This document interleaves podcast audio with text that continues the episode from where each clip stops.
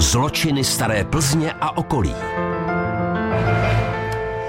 Dnes s naším krimiseriálem zamíříme k obci Vřeskovice, kterou najdeme mezi Červeným poříčím a Roupovem. V první polovině 20. století tady totiž došlo k hrůznému činu.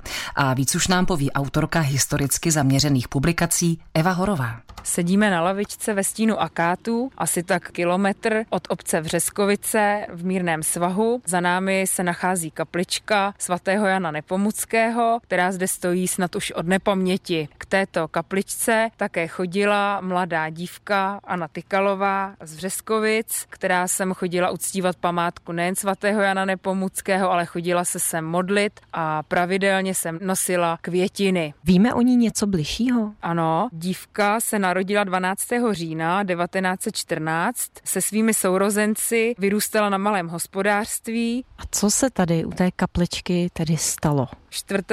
června 1933 zde došlo k vraždě. Tekla tady krev. Představte si, že je krásný červnový den, sluníčko svítí, počasí nádherné a sem ke kapličce se blíží mladá dívka, které bylo čerstvých 18 let. Anna Tykalová sem přináší květiny, zapaluje svíčku, modlí se a zůstává sedět na lavičce. A může to být ta lavička, na které sedíme právě teď?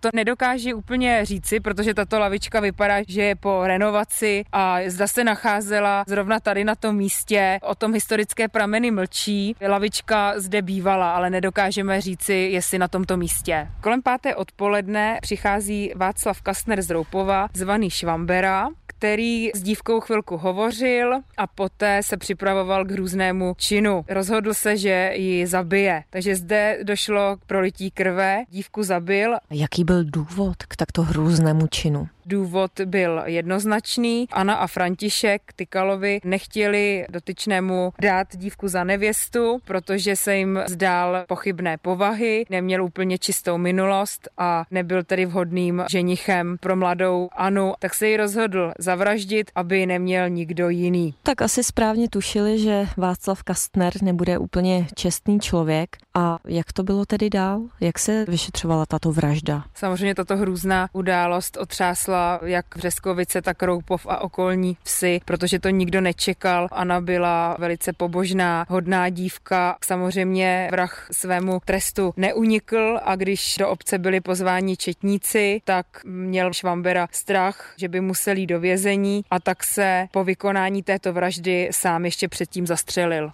Říká Eva Horová, zastupitelka obce Dolní Lukavice. Kateřina Dobrovolná, Český rozhlas. Český rozhlas Plzeň. Rádio vašeho kraje.